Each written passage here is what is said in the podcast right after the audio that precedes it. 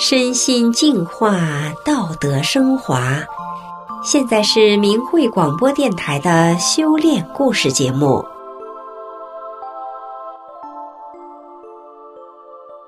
听众朋友，你好，我是雪莉。今天和大家分享的故事是回归传统文化，启迪学生本性。故事的主人公苏志是一位中学地理老师。他在日常教学中回归传统文化，破除中共谎言，启迪学生本性。最终，他得到了怎样的回报呢？学生又是怎么评价他的呢？让我们一起来听听他的故事。苏轼是一九九九年七二零，中共迫害法轮功之前开始修炼的大法弟子。作为一名大法弟子。他时时事事以真善忍要求自己，遇到矛盾向内找自己的不足。从开始的第一堂课，他便把大法弟子的风貌展现出来，心态平和，面带微笑。他首先从数字分析的角度谈到了人与人相见的缘分，最后说，从概率上讲，我们见面几乎不可能，但是我们却见面了。为什么呢？也许就是命运的安排。我们中国人叫缘分。我珍惜与你们在一起的机会，希望在以后我们的师生之间能够彼此帮助，互相宽容，共同努力，把我们的学习搞好。这一下，苏志拉近了与学生的距离。通常第一节课，任课老师会给学生们提一些所谓的约法三章。苏轼的约法三章与众不同，大意是：一、上课绝不拖堂；二、允许学生在上课时接老师的话瓣儿；三、允许学生上课睡觉；四、不要因为自己不会的问题简单而不请教老师；五、不要不懂装懂，要求真；六、允许地理自习课做别的学科的作业。说这几个要求的时候，会赢得一次次的掌声。后来的教学中，苏轼也很好的执行了这些要求，使得整个课堂气氛活跃，激发了学生的思维和学习的动力。要不是修炼法轮大法，苏轼是不会这样做的。他也会抢时间，让学生们做自己科的作业，来提高自己学科的成绩。因为学生成绩决定老师的名誉和职称评定。他也会对学习成绩差而一遍又一遍也讲不明白的学生失去耐心，甚至挖苦学生，搞得师生关系很紧张。在国内，教育一直是中共对青少年进行系统洗脑的主要工具。通过教育，让学生在潜移默化中接受了中共的无神论、唯物论、进化论、斗争哲学等党文化内容。从而认同了中共的伪光正，而对中国真实的历史、中国传统文化的真谛一无所知。苏轼认为，作为教师身份的大法弟子，肩负着救人的责任，就应该责无旁贷的让学生们知道真正的传统文化。所以，破除党文化，回归传统文化，重塑道德，再现历史真相。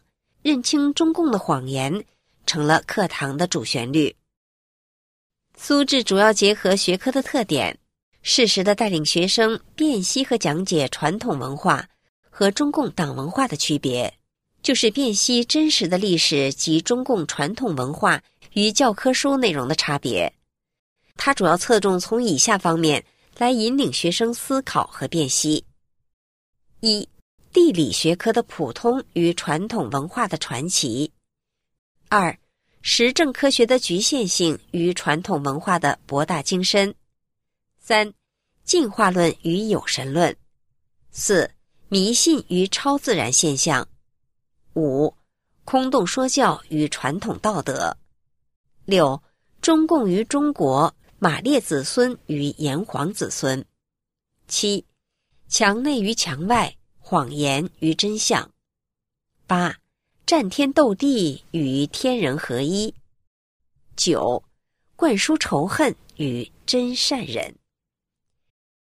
除此之外，还有现在青少年的早恋问题、两性问题，也是平时讲的重点。把传统的婚姻观告诉学生，让他们懂得自尊自爱等等。但是具体教学效果怎么样，苏志心里也没有多少底，只知道学生学习兴趣浓厚，考试成绩好。直到看完学生写的课堂收获真心话的信件后，苏志才知道了对他们的影响是什么。下面节选一部分学生写的心得收获。学生 A，我非常喜欢您的教学方式，不仅唤醒了我内心深处的良知，还让我了解了许多鲜为人知的事实。您颠覆了我对中国、对世界的认识，让我变成了一名真正的学生。学生 B，在遇到您之前，我的认知里中共永远是伟大、正确，没有错误。日本地震等自然灾害就是活该。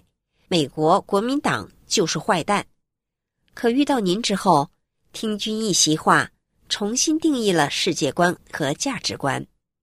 前不久我看了一个视频，是一个美国飞机失事的全过程，下面评论区一片叫好声。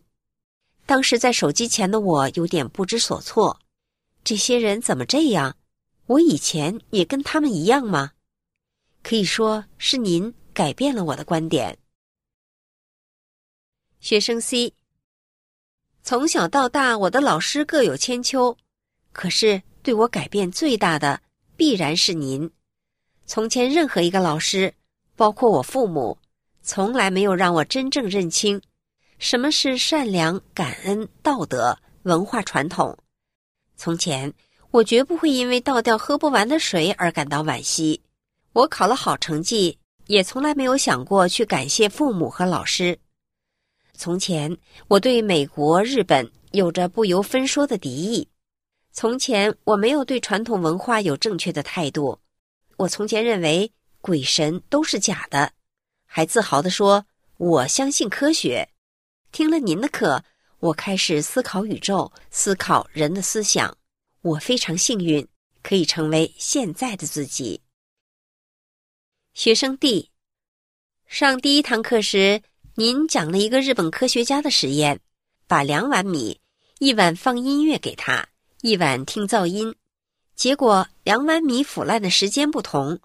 这乍一听上去会觉得很荒谬，我也十分质疑您。但是后来我才真正了解到，每个人头顶上真的会时刻悬着一把道德的利剑。当一个人道德和良知全无的时候。这把利剑会随时掉下来，替天除害。学生 E，您讲课的方式与其他老师不同，您总能将课本知识联系实际，让我们对知识更能通俗的理解。您所讲的一些社会问题，能够让我们认识到，我们所知道的社会，并不是所看到的十全十美。您也讲了许多做好人的重要性。我觉得您的课是所有课程中最有趣、讲的最好的。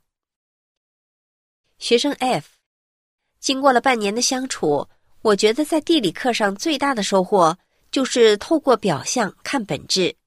自从上了您的课，我才知道真相往往隐藏于黑暗之中。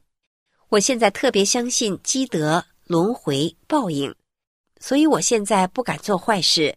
也不敢做有违道义的事。您丰富的知识和渊博的见识令我敬佩。我总觉得您才是一位真正的老师，而不是古板严格的教出只会做题的高分学生。您的教育对我来说是一次次精神的净化。每上一次您的课，我都感觉我的精神层次提高了。学生记，您是我见过的最有特色的老师。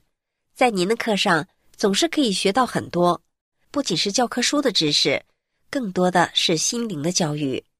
从慢慢讨厌地理课，变得喜欢地理课，再后来期待您的课。